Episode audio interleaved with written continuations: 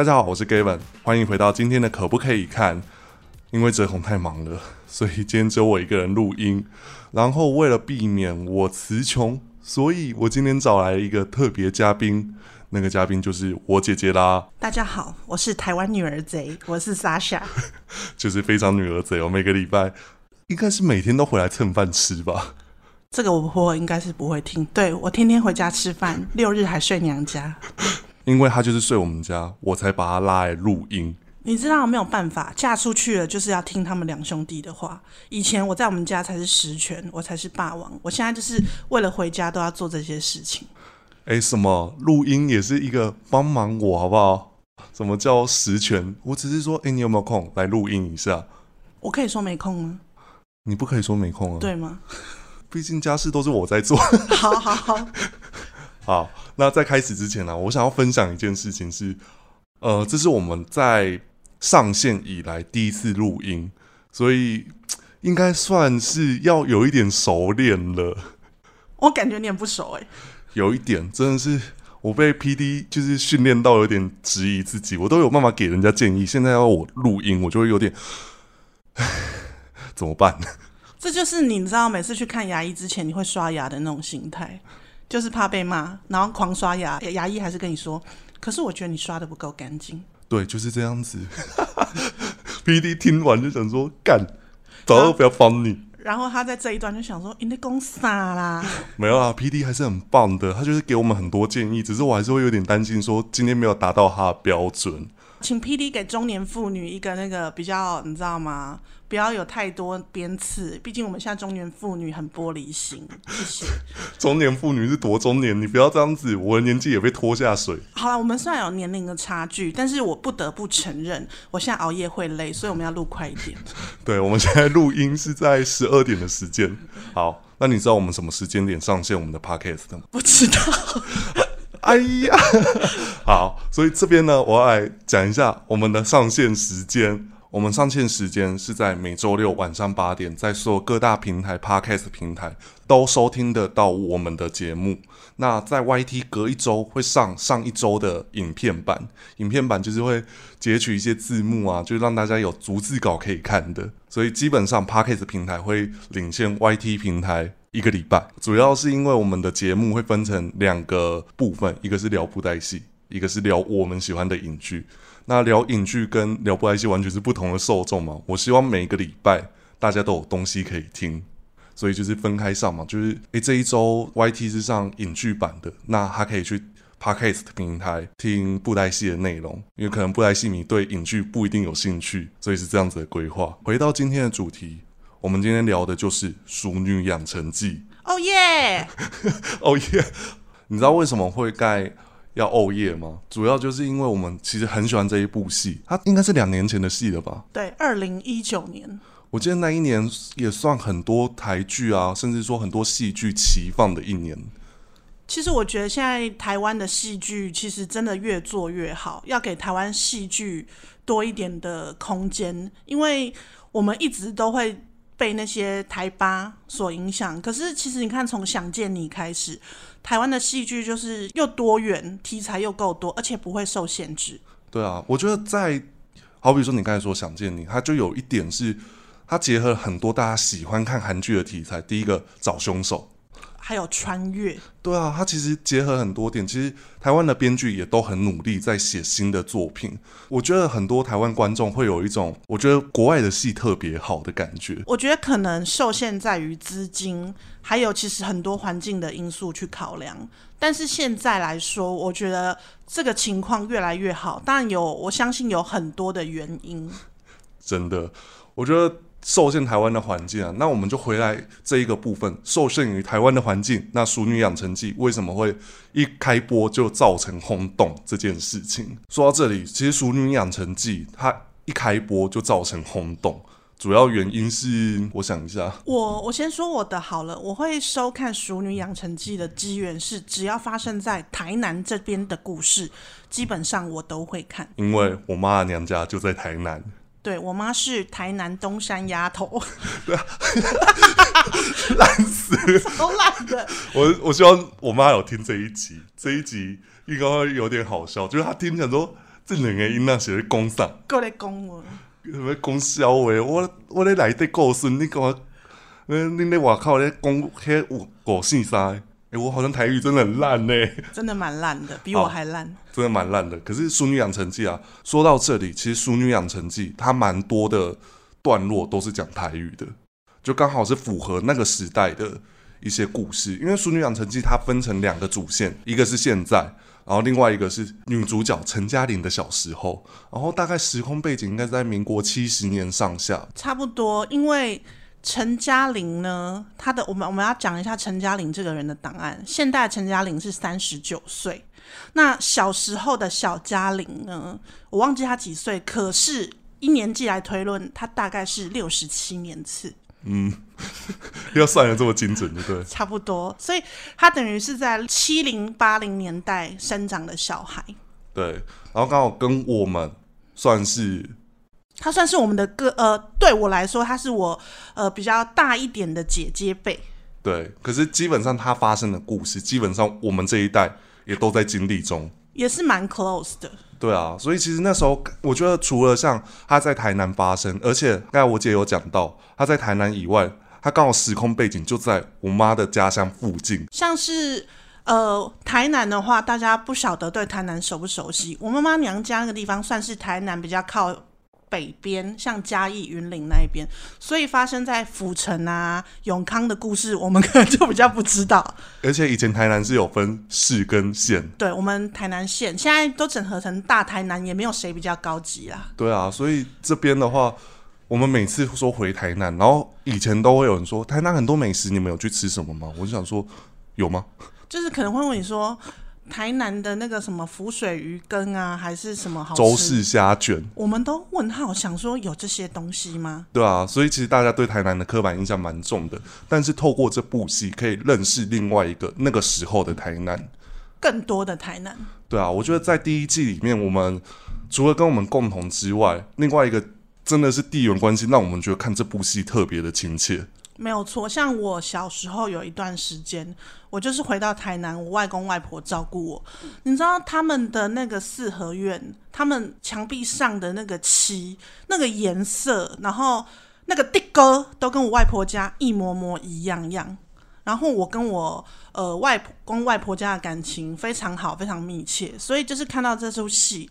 就会想起我外公外婆，尤其我的外公跟陈嘉玲的爷爷又很相似。我自己对外公外婆印象没有那么深，因为毕竟我跟我哥哥跟我姐其实算是有一段年纪的差距，甚至说跟所有的表兄弟姐妹都有一点年纪上的差距。然后对于外婆跟外公印象其实不多，因为其实外婆算是我年纪蛮小的时候就离开我们。然后其实我觉得在看这部戏还有一个。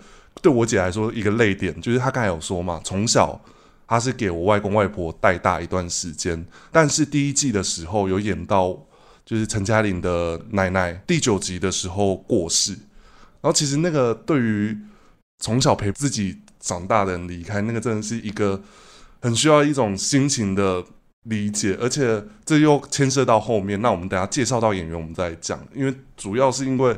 这部戏太多跟我们共同之处，让我们觉得这部戏真的太精彩，甚至是我们会一看再看。现在 YouTube 也有免费的十集可以让大家直接看，我们都还会把它当白噪音，甚至有点像是大家看周星驰电影的那种规格，就是我们看到哪个段落，我们就知道下一段要演什么这样子。它对我们来说根本就是甄嬛的存在，你知道吗？甄嬛你不看你都会背出台词，就是我们也会哦。墙倒众人推呀、啊。我只知道这一段。好，那其实我们刚才有讲到对于这部戏很多印象嘛。那我觉得本身来推荐这部戏，我们可以来讲一些必看的点。第一个，我们可以先讲女主角谢盈萱。我比较看到她的时候，就是《麻醉风暴》那个宋少莹，真的是超可怜的。对。然后她，我对她的印象呢，就是一个瘦瘦的人，然后脸上都是伤痕。那是我对她。最初最初戏剧的印象，然后后面是那个花甲男孩转大人史黛西，对，史黛西姐姐，对她的她那种爆粗口，非常的就是真的就是很很有愧靠，而且刚好花甲大人哎，花甲男孩转大人也是在台南，台南对，真的是只要讲到台南，我们就会觉得那部戏一定要看的感觉。对，讲一个 P.S. 花甲的他的故事跟我们家有发生一类似的情形，所以我们那时候对花甲又是一个天呐，就是有一个那种情感上一个不可磨灭，觉得一定要把它看完。对，而且那时候是跟播中。那现在啊，我们再拉回《淑女养成记》啊。我觉得《淑女养成记》对于谢盈萱算是一个她真的被所有台湾人看到的一部戏。比如说像刚才说的《花甲男孩转大人》，他其实算是比较配角的角色。如果你没有看完整部戏，你不一定看得到这个角色。但是你看《淑女养成记》，基本上你会看到女主角嘛，一定会看到女主角。你没看到谢盈萱，那我就想说，你看干嘛看这部戏？那另外一个是谢盈萱，她在这一部戏里面，她有蛮多。呃，算是复杂的情绪嘛，有一些情绪的转变很明显。好比说，他在第四集中，他开始意识到说，结婚不一定是他人生首选，然后以及这件事情是他有一些心情上的纠结。到了结局，他把自己的生活留给自己的那种豁达感，就是谢盈萱她演的这一个陈嘉玲，她代表了进入四十岁女性的各种心情。而且他算真的，就是我们讲陈嘉玲这个角色，在四十岁的时候，她非常的勇敢。真的，如果我那时候有工作，我那时候有就是有另一半，我应该会选择稳稳定定的，就是当个社畜，然后相夫教子，然后活在婆婆的阴影下。可是他是毅然决然的说不，而且他就连求婚都是他跟江显荣求婚的，对，就是对啊，他真的是很。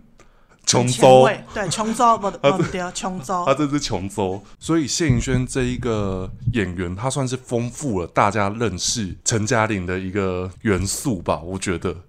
那其实陈嘉玲她总共有两个人来演，一个是演长大后的陈嘉玲，另外一个就是小时候的陈嘉玲。小时候的陈嘉玲呢是吴以涵。童星饰演的，可是我觉得他在童星里面，我觉得他演的非常不匠气，非常自然，他就是陈嘉玲，就比较不会像有些童星啊，就是眼泪要掉的很像，就是很夸张那种方式。我觉得在小嘉玲，他算是第一季很大的一个看点，没有错。尤其是我们很难想象，是说一个年纪小那么多人，然后要演出那么符合当时时代背景的角色。角色应该说那时候是国小生吧？那时候对陈嘉玲那时候读国小啊，那应该是他妈妈的故事了。哦，对，你这样讲没有错，因为吴也涵妈妈的年纪可能就是跟嘉玲是相符的。对啊，而且他用这个方式来了解当时的故事，因为连我都没有经历到啊。好比说以前这金国先生，金国先生过世的时候，然后必须要举国就是。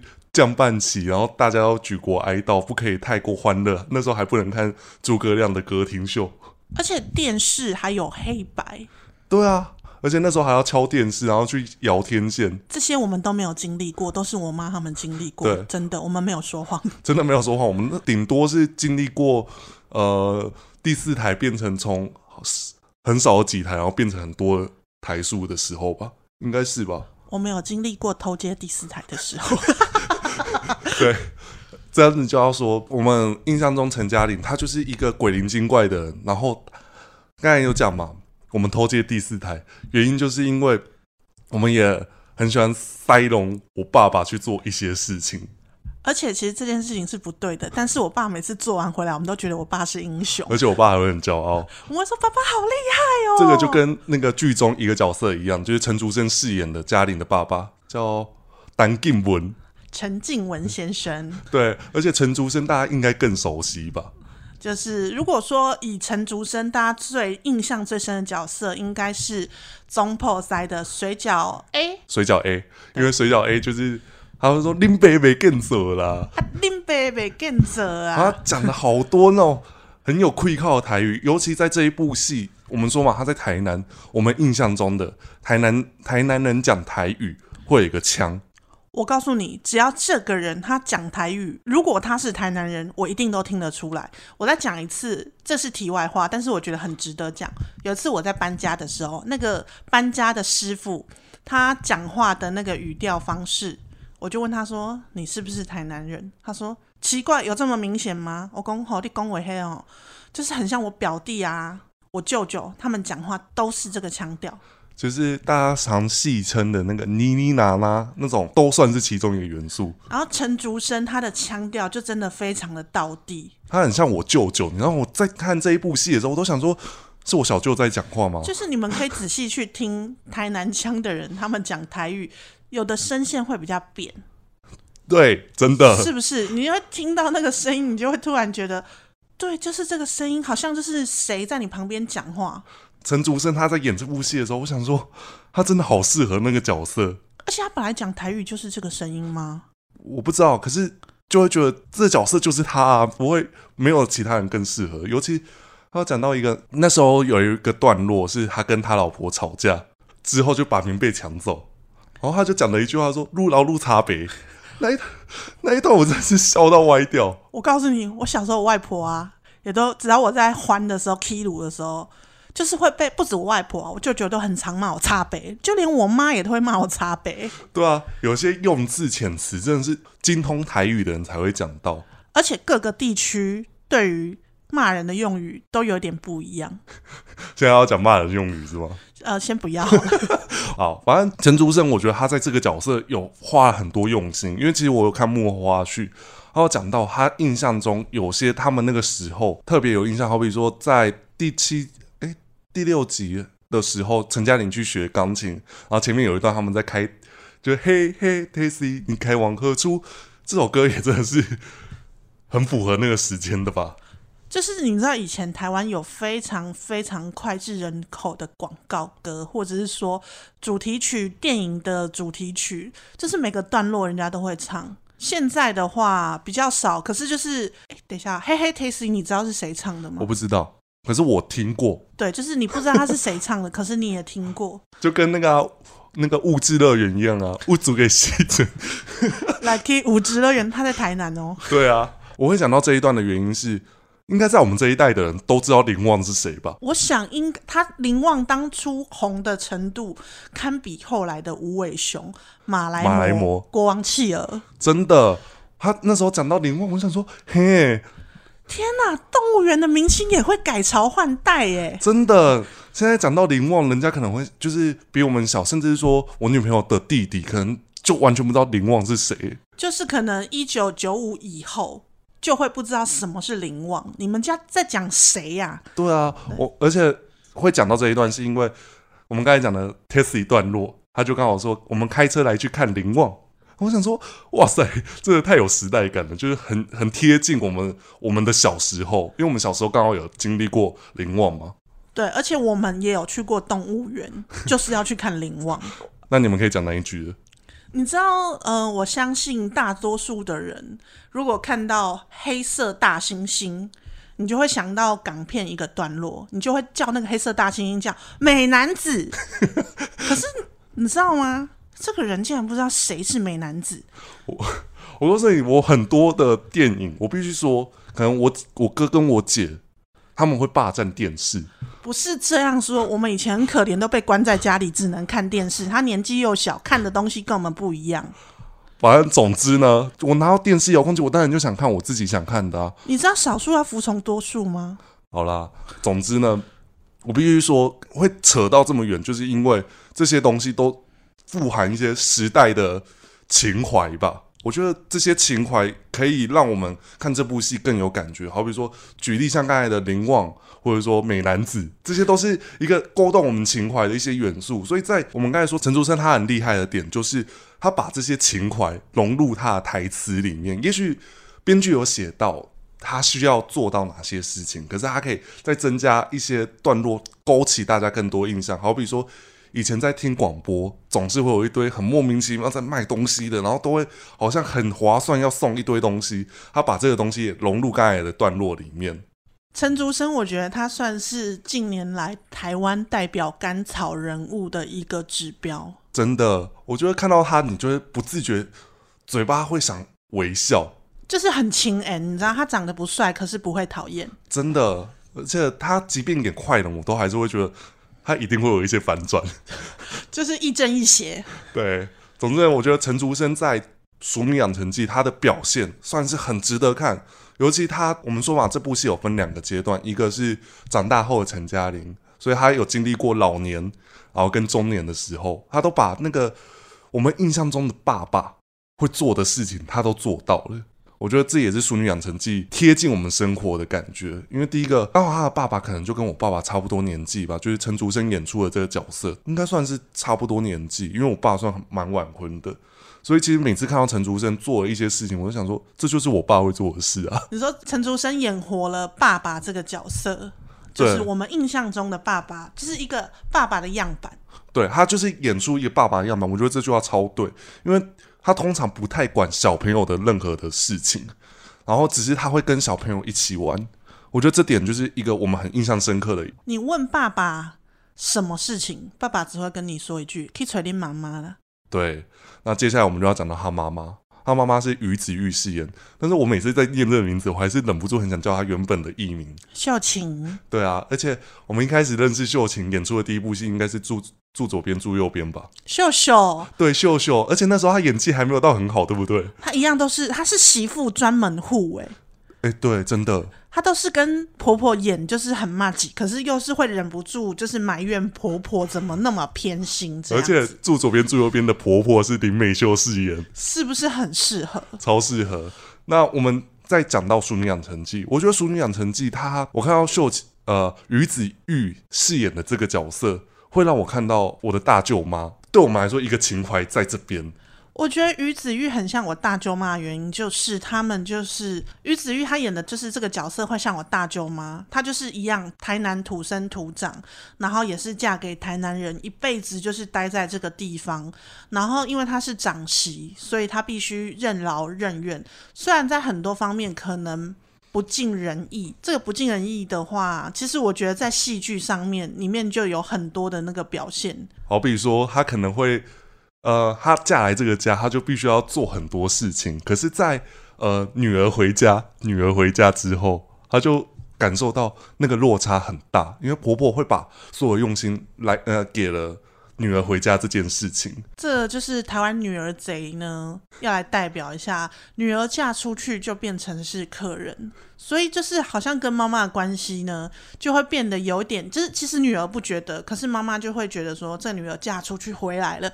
哦，我要好好的，就是对他干嘛什么？因为其实你会发现，其实跟你越 close 的人，你会越就是会直讲话比较直接。但是你可能已经是有隔了一层关系的人，你就会对他会开始客套，开始客气。所以刚才讲嘛，你讲到这一点，我就觉得于子玉这个角色很特别，因为你刚才说隔了一层关系，就像呃婆婆的女儿。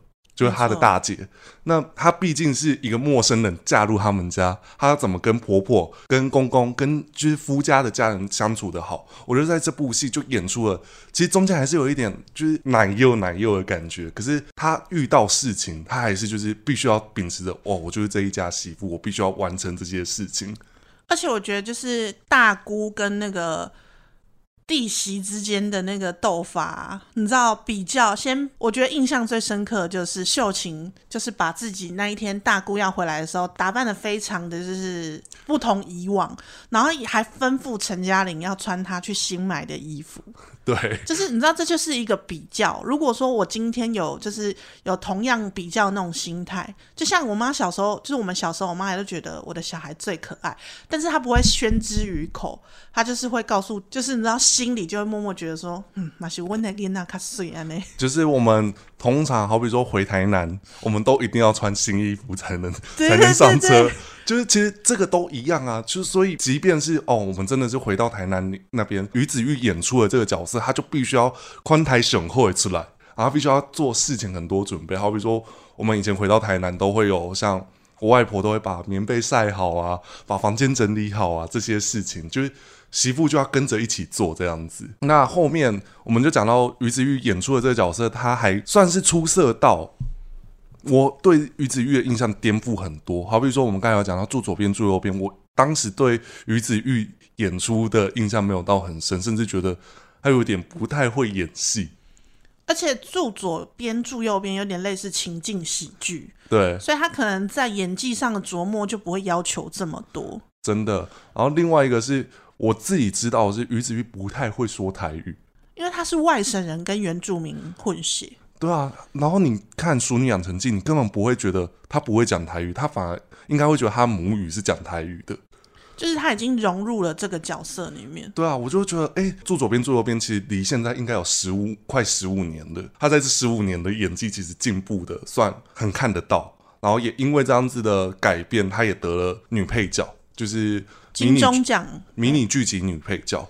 所以其实她的演技算是很值得肯定，因为她好比说刚才说跟婆婆的斗法，然后她其实跟婆婆斗法以外，其实她也很。舍不得婆婆嘛，因为我们刚才有说，在第九集里面，就是她的婆婆会过世，所以她也要演出说，哎，虽然斗了那么多年，可是其实她还是很不舍这个人离开，然后她必须要扶持这个家，然后做哪哪些事情，以及说在《熟女养成记》，我觉得改变陈嘉玲最多的，反而是于子玉饰演的陈嘉玲的妈妈。于子玉饰演的妈妈这个角色，她就是很典型台湾的传统妈妈。她会希望望女成凤，所以她会希望说自己不曾得到过的，她想要把最好的都给陈嘉玲。所以你知道，他一直希望陈嘉玲当的是一个老师。在那个年代，老师就是一个铁饭碗，地位又崇高。而且陈嘉玲妈妈讲过一个非常政治不正确的一句话，她说：“当当老师，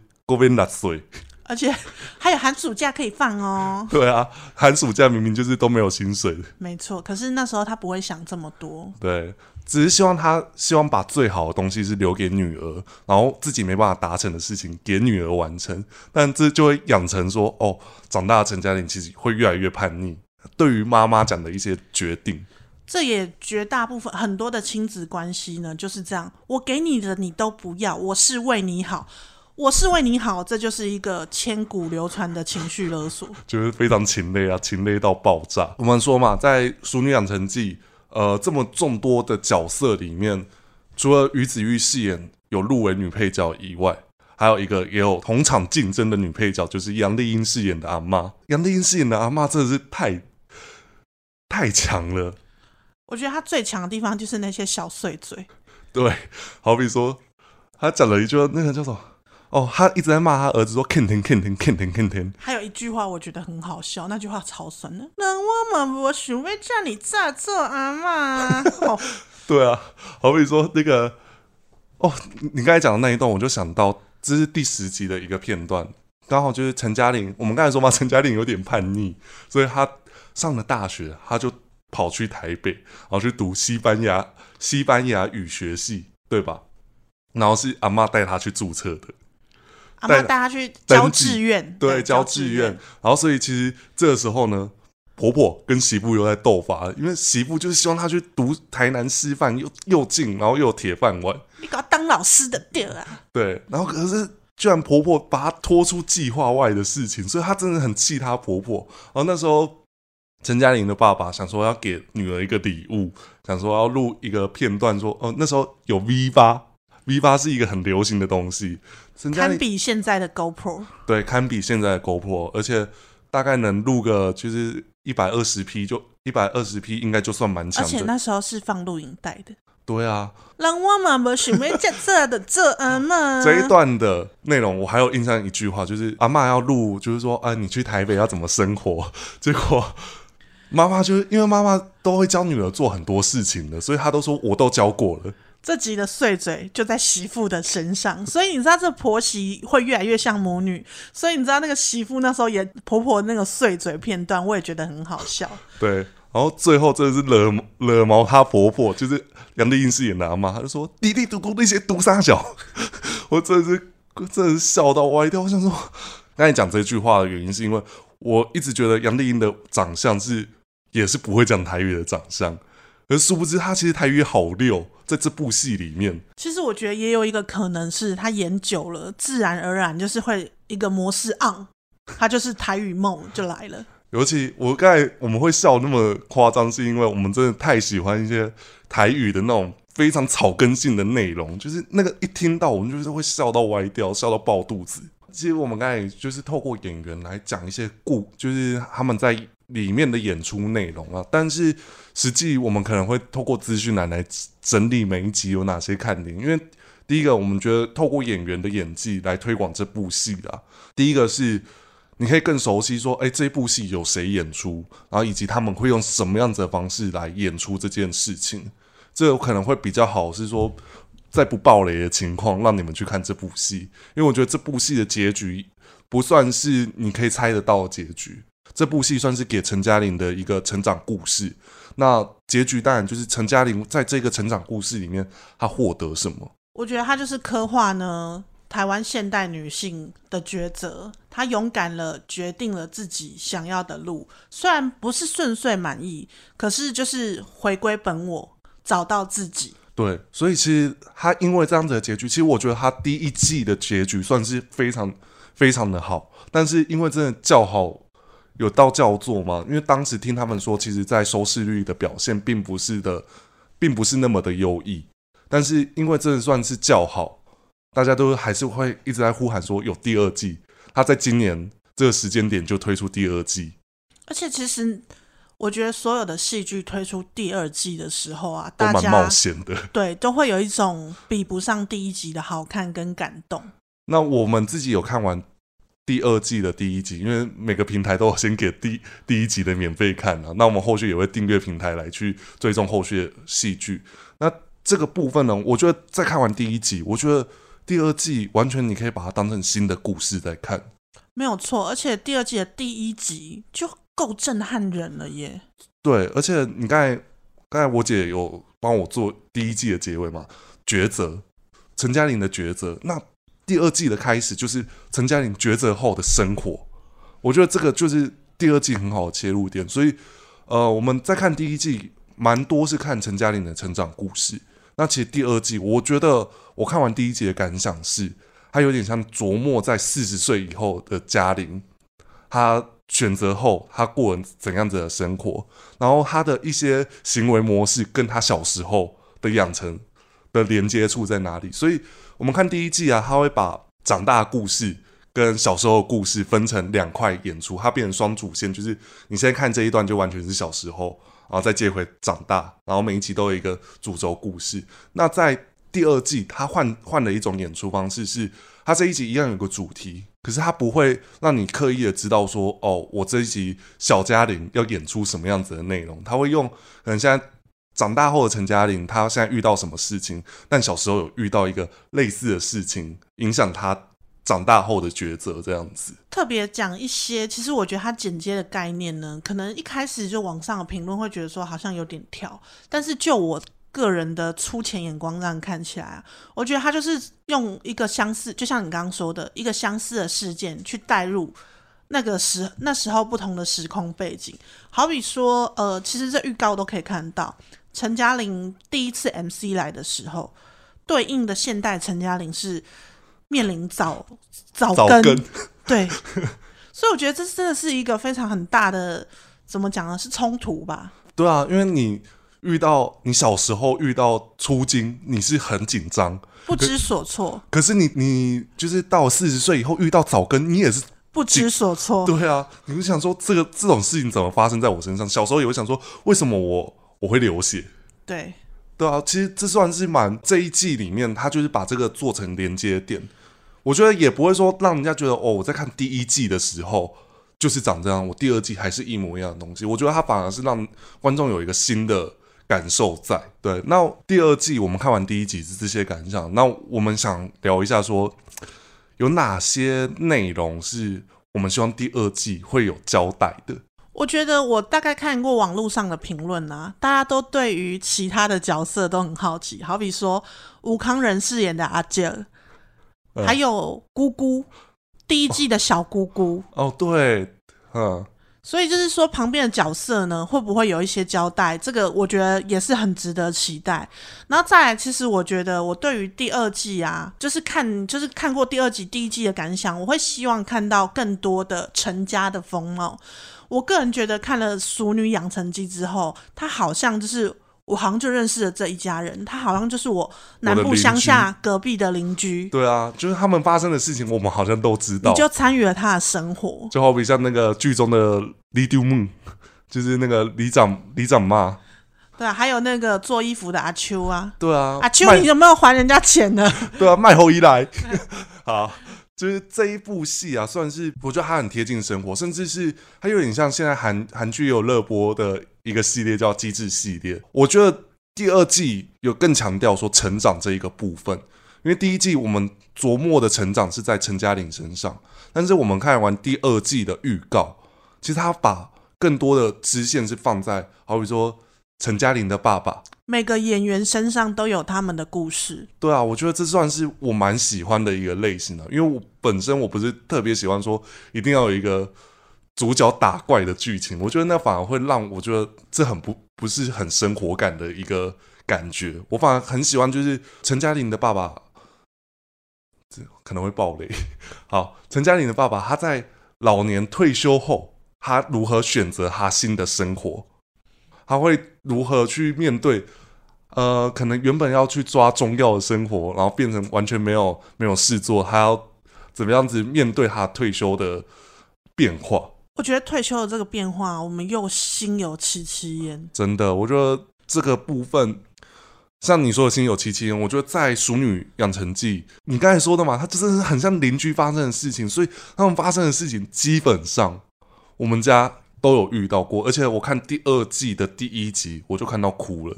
我也是，哦，我觉得那个哭点就是一个我们发生过那类似的事情，所以你一看到那个情景出来，你就真的是会不自觉的，就是眼眶泛泪这样子。而且你会觉得说，其实看人家生活周遭的事情有什么好看的？我告诉你，就是这些东西好看，因为台湾人很八卦，台湾人很八卦，而且另外一个是，就是这些琐碎的事情才成就我们现在的人格特质。没有错，对，人格特质。如果小嘉玲没有在小时候遇到呃流浪汉跟他走，然后不见，他怎么会知道这件事情是危险的？哦，对，就是你知道，在那个年代啊，小孩被拐走是一个非常大的事情，而且可能一拐走就找不回来。其实发生在现代，现在治安已经算安全了，可是这还是会有这一些可怕的事情发生。对啊，所以我觉得《淑女养成记》虽然他把故事演得很琐碎，可是他就是你的生活会遇到遇到的呃内容啊，甚至说他卖的就是一个情怀，因为那个情怀就是能够打动你的心情。你就是看到这件事情，就说我也发生过，我也经历过这样子的阶段过。得不到的最美好，消失的总是最怀念的。真的，我觉得现在就反过头来，就是你看完《淑女养成记》，你会回想到你小时候，你才会发现，其实小时候的陈嘉玲，小时候的我们，都是那个很幸福的。小时候的我们都很想赶快长大，但现在的我们还想留恋那个以前最美好的时候。你知道，小时候最困难的时候就是考试的答案。但是你后来想想，其实小时候很简单，只要有解答，一切事情都可以解决。可是现在，你就算找到了答案，有了解答，也不会快乐。对啊，你有了解答，你可能只是找到一个捷径去做啦。那所以，其实，在这一部分《淑女养成记》啊，它蛮值得大家花一点时间去看啊。我相信现在很多人都会用一点五倍速去看，它即便用一点五倍速去看，它也是很精彩的一部戏。甚至你可能会反过头来去想。嗯，他刚才讲了什么东西？回过去看，它会是一个蛮值得回味再回味的一部戏，就可以细细品尝的小品吗？对，我觉得它算是小品啊，因为它只有十集，对，甚至它不花一一天的时间就可以全部看完，因为一集四十分钟，一天真的是看得完。好了，这是我们目前推荐的一部台剧《熟女养成记》。好，那那以上是我们对《熟女养成记》的一些心得跟推荐。毕竟今天也分享很多我们透过这部戏想起来的一些小时候的回忆跟记忆。那大家也可以在留言区聊聊，对于《淑女养成记》还有哪些印象深刻的地方？可不可以看？会在每一周六晚上八点上线。也请大家喜欢我们的节目，可以留下五星评论支持一下我们，或者说 YouTube 影片可以点一个 Like。也谢谢今天我姐陪我录音啦。希望大家对中年年妇女不要太苛刻。不会，我觉得今天的节目蛮蛮活泼的。好啦，我是 Gavin，那我们下礼拜再见，拜拜，拜拜。